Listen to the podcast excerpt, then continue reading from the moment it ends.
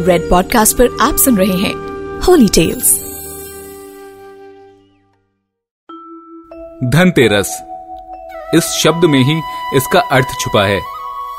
अगर आप इसको तोड़कर देखें तो धन और तेरस, यानी एक ऐसी त्रयोदशी जिस पर धन प्राप्ति के उपाय करके उसे हासिल करना संभव है। और दूसरा, धन तेरस, ऐसा भी माना जाता है कि आज के दिन पूजा करने से आप अपने धन को तेरह गुना बढ़ा सकते हैं।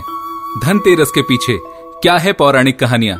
और हाँ धनतेरस के इस त्योहार के पीछे सिर्फ़ एक नहीं, बल्कि तीन रहस्य छुपे हैं। क्या हैं ये पौराणिक कहानियाँ? आज मैं आपको सुनाऊँगा। नमस्कार, मैं हूँ हिमांशु शर्मा, और रेड पॉडकास्ट के होली टेल्स में आज मैं आपको सुनाऊँगा धनतेरस के पीछे छुपी तीन देवी देवताओं की कहानियाँ। जिनमें से एक है माँ लक्ष्मी, एक है भगवान धनवंतरी और तीसरे भगवान धन कुबेर तो आइए शुरू करते हैं। दिवाली की शुरुआत धनतेरस से ही मानी जाती है। धनतेरस से ही माता लक्ष्मी के आगमन की तैयारी होने लगती है। इस दिन माता लक्ष्मी के साथ भगवान कुबेर की भी पूजा की जाती है। क्योंकि भगवान कुबेर की पूजा के बिना माता लक्ष्मी की पूजा अधूरी मानी गई है। लेकिन क्या आप जानते हैं कि भगवान कुबेर को कैसे धन के देवता पद की प्राप्ति हुई? और क्यों उन्हें पूजा जाता है? तो आइए सबसे पहले आपको धन के देवता भगवान कुबेर के बारे में बताते हैं। भगवान कुबेर पूर्व जन्म में गुणनिधि नाम के गरीब ब्राह्मण थे। बचपन में उन्होंने अपने पिता से धर्मशास्त्र की शिक्षा ली। लेकिन गलत संगत में आने के कारण उन्हें जुआ खेलने और चोरी की लत लग गई। गुणनिधि की इन्हीं हरकतों से परेशान होकर उनके पिता ने उन्हें घर से बाहर निकाल दिया। घर से निकाले जाने के बाद उनकी हालत बड़ी दयनीय हो गई और वे लोगों के घर जा जाकर भोजन मांगकर किसी तरह अपना गुजारा करने लगे। एक दिन गुणनिधि भोजन की तलाश में गाँव गाँव भटक रहे थे। लेकिन उन्हें उस दिन किसी ने भोजन ही नहीं दिया। इसके बाद गुणनिधि भूख और प्यास से परेशान हो गए और इस तरह परेशान हुए गुणनिधि भटकते भटकते जंगल की ओर निकल पड़े। जंगल में उन्हें कुछ ब्राह्मण भोग की सामग्री ले जाते हुए दिखाई दिए। उन्हें बड़ी तेज़ी से भूख लगी थी। इसलिए उस सामग्री को देखकर गुणनिधि की भूख और ज़्यादा बढ़ गई और खाने के लालच में वे ब्राह्मणों के पीछे पीछे चल दिए। ब्राह्मणों का पीछा करते करते गुणनिधि एक शिवालय तक जा पहुँचे। जहाँ उन्होंने देखा कि ब्राह्मण भगवान शिव की पूजा कर रहे थे और भगवान शिव को भोग अर्पित करके सभी ब्राह्मण भजन कीर्तन में मग्न हो गए थे। अब भूख से बेहाल हुए गुणनिधि शिवालय में भोजन चुराने की ताक में बैठ गए।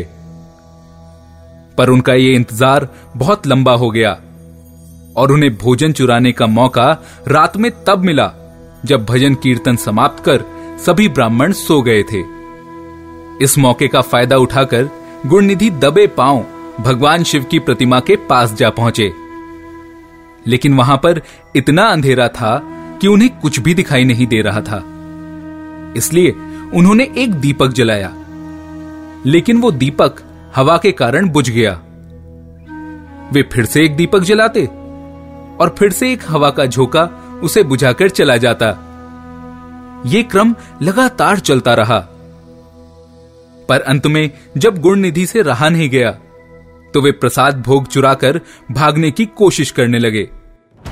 लेकिन दुर्भाग्यवश, भागते समय उन्हें एक ब्राह्मण ने देख लिया और ज़ोर ज़ोर से चोर चोर कहकर चिल्लाने लगा।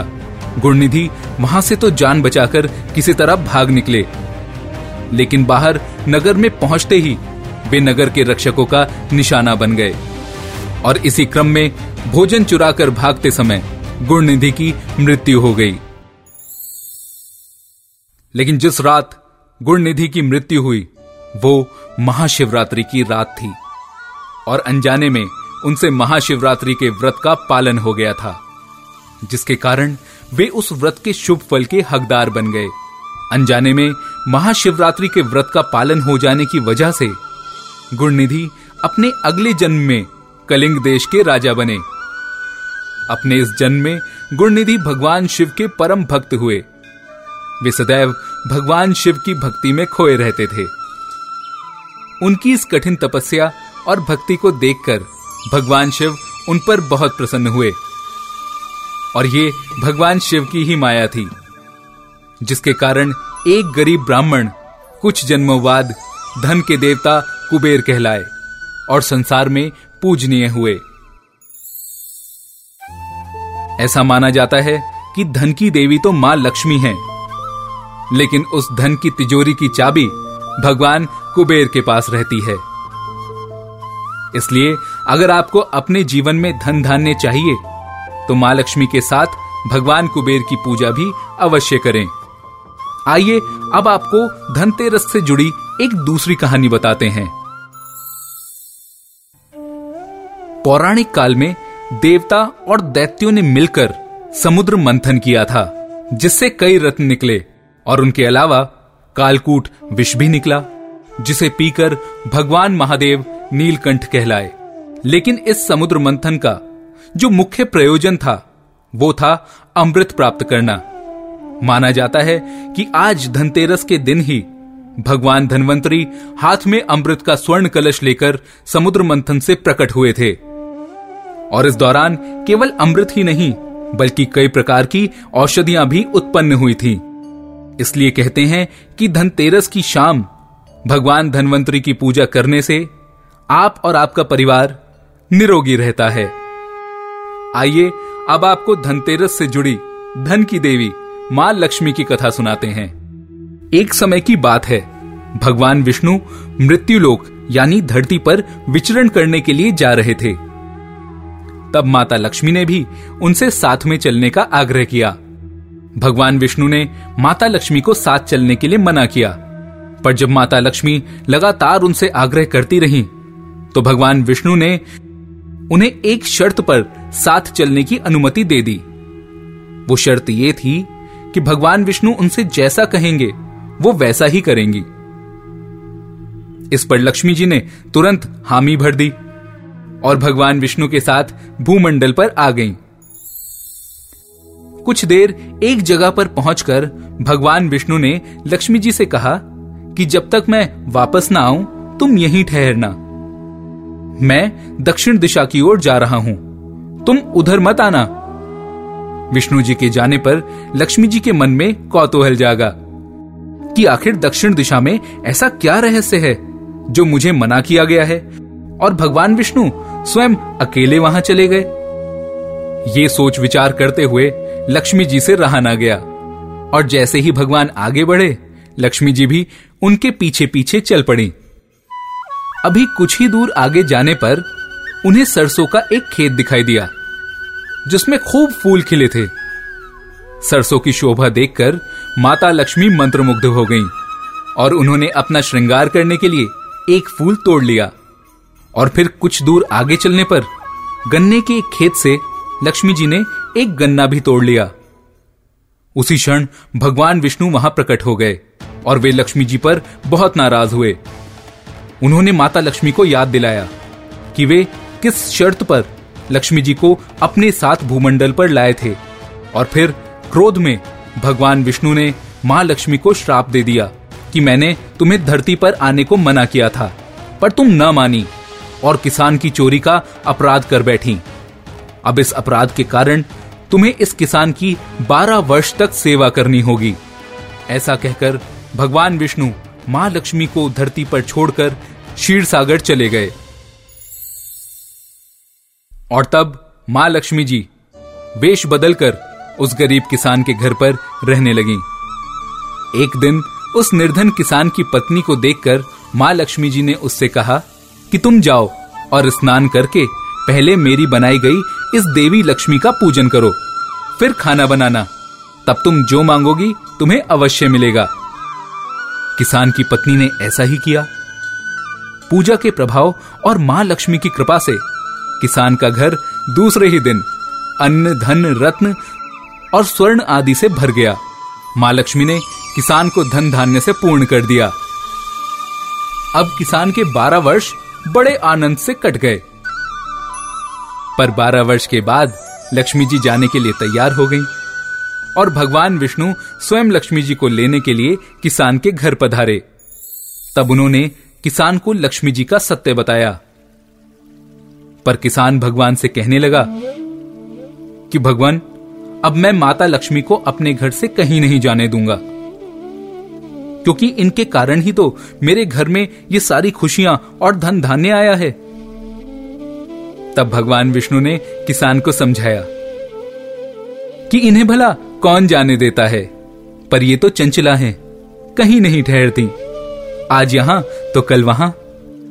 इन्हें तो बड़े बड़े तपस्वी और राजा नहीं रोक पाए।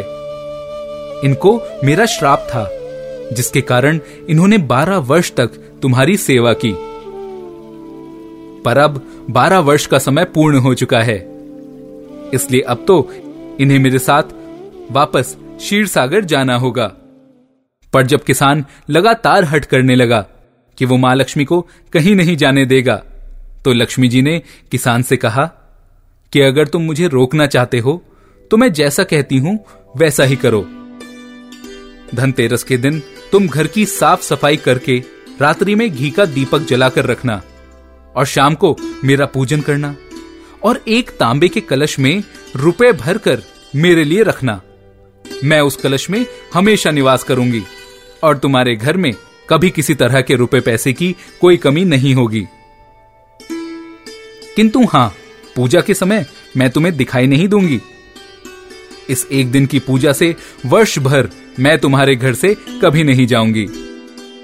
किसान से ये बात कहकर माँ लक्ष्मी दीपकों के प्रकाश के साथ दसों दिशाओं में फैल गईं। और अगले दिन किसान ने लक्ष्मी जी के कहे अनुसार धनतेरस का पूजन किया। और उसका घर धन धान्य से पूर्ण हो गया। माना जाता है, तभी से धनतेरस के दिन माँ लक्ष्मी की पूजा की जाती है। आइए, अब आपको धनतेरस पर किए जाने वाले कुछ छोटे से उपाय बताते हैं।